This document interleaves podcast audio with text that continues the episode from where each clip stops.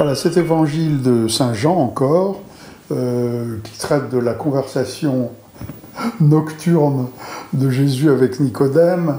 Euh, Nicodème est très attiré par Jésus, il se rend bien compte que, comme tous les gens honnêtes de son époque, même s'ils sont pharisiens d'origine, que Jésus ne peut pas faire tout ce qu'il fait s'il n'est pas véritablement un ami de Dieu.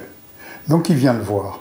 Alors il vient le voir de nuit parce qu'il ne veut quand même pas se faire euh, euh, repérer par euh, sa propre caste de pharisiens.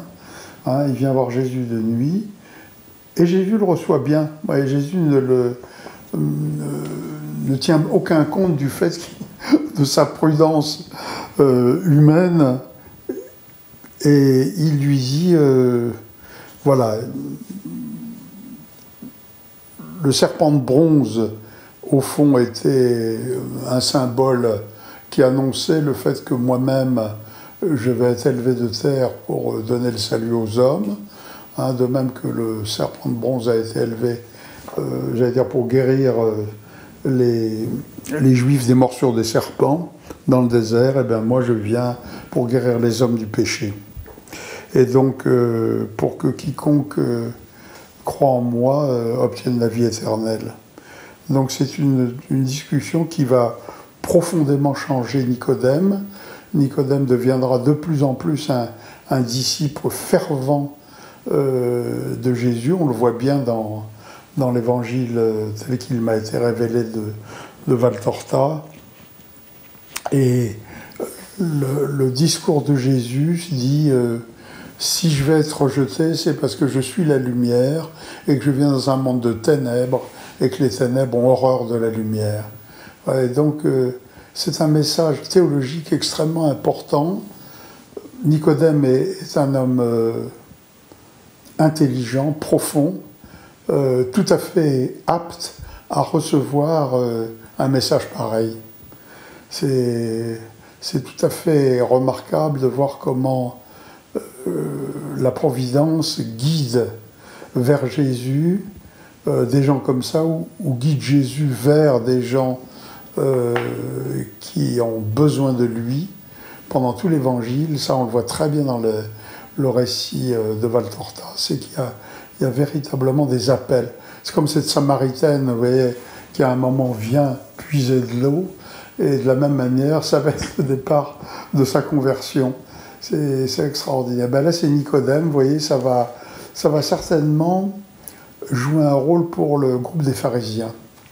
Euh, il y a des pharisiens, comme Nicodème est un homme profondément honnête et certainement très respecté, il va se faire des ennemis mortels dans les pharisiens, bien sûr, dans les orgueilleux qui ne voudront surtout pas changer, hein, mais chez tous les gens honnêtes, euh, c'est ça d'ailleurs qui est une des leçons, je crois, de, de, l'évangile, et qu'on voit très bien dans l'évangile de Valtorta, si vous voulez, c'est cette, euh, cette séparation qui peu à peu se fait entre des gens qui sont très profondément honnêtes intellectuellement et qui par conséquent euh, voient ce que fait Jésus, la manière dont il le respect qu'il a des personnes, la manière dont il, euh, non pas il s'impose, mais où il fait comprendre son message, j'allais dire aussi bien à des gens qui, y sont préparés par leur culture juive que par des gens qui sont, j'allais dire, très très modeste sur le plan de la culture juive, il est capable de faire passer ce, message de l'évangile, ce message de l'amour de Dieu, voyez, à, n'importe qui. Euh. Et au fond, euh, le message qu'il donne dans cet évangile de Saint Jean, c'est dans les hommes, il y a des gens qui sont prêts à accueillir la lumière, et il y en a d'autres qui préfèrent les ténèbres. Et au fond, la venue de Jésus va faire une, une séparation une coupure, euh, parce que les gens qui sont attachés aux ténèbres vont, vont devenir ses ennemis mortels, et puis les gens qui sont vraiment des quêteurs de vérité, des gens qui sont attachés à la vérité, et qui cherchent la lumière, ils vont au contraire s'attacher à lui.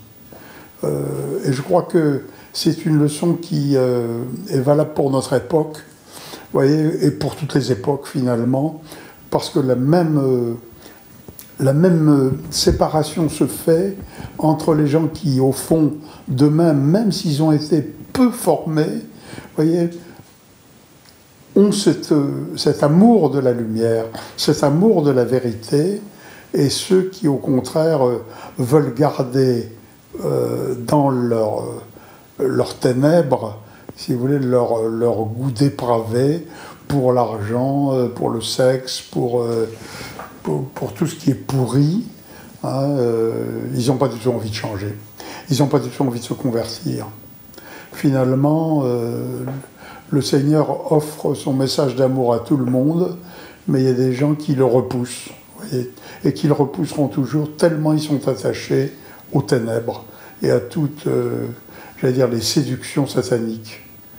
Et ça, en, lisant et en relisant Valtorta, ça, je peux dire que c'est une, c'est une lecture qui m'a préparé au sacerdoce comme rien d'autre n'a pu me préparer au sacerdoce.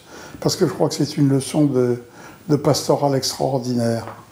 la manière dont Jésus est capable de discuter avec un intellectuel comme Nicodème et un pharisien, mais la manière dont il va rencontrer aussi des, pauvres, la manière dont il se fait euh, un petit groupe de disciples qui sont des pêcheurs euh, dans lequel les seuls, les seuls intellectuels, le plus intellectuel c'est Judas, il n'y a aucun doute. Hein. Et puis il y a quand même des gens qui, de par leur, leur fonction comme Matthieu, qui étaient publicains ont également une certaine culture. Le zélote, euh, on sait que c'est un ami de Lazare, donc il fait partie, j'allais dire, d'une élite euh, sociale et intellectuelle, mais ça fait 3 sur 12. Hein. Euh, finalement, c'est très très faible. Et les autres, il les a choisis parce qu'il il sait, lui qui lit dans les cœurs, que c'est des gens qui sont prêts à accueillir la lumière. Et donc, le discours entre Jésus et Nicodème de ce côté-là est très éclairant, hein, puisque Jésus dit, au fond, il y a des gens qui vont être restés attachés aux ténèbres, puis au contraire des gens qui sont avides de la lumière, et finalement, ceux qui sont avides de la lumière, ils vont adhérer à mon message. Et que finalement, euh, euh, au fond, depuis les débuts de l'humanité, ça a toujours été comme ça. Euh, ça a été comme ça dans le peuple juif, ça a été comme ça chez les païens où il y avait des gens de bonne volonté, hein, des gens qui, avaient le respect de la personne humaine, etc. Puis au contraire, des gens qui étaient moi, moi, moi, moi, et moi, et donc euh, tout ce qui me donne sur terre de la puissance ou du plaisir, etc., j'y suis tellement attaché que je ne serai jamais attaché à la vérité.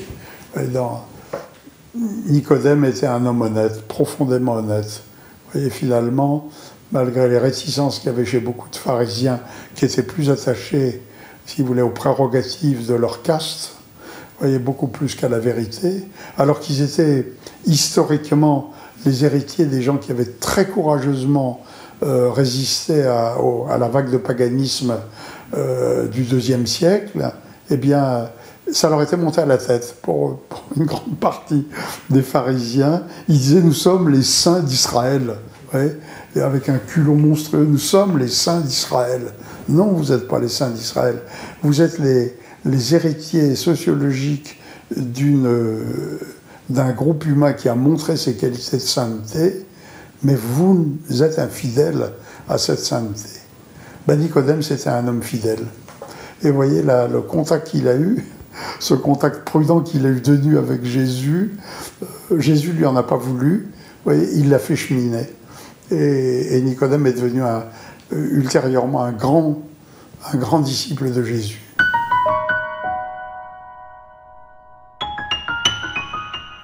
Voilà, c'est une leçon pour nous, euh, si vous voulez, que la vérité attire les gens honnêtes, les gens de bonne volonté, si vous voulez, finissent toujours par adhérer euh, au message d'amour et de vérité du Christ.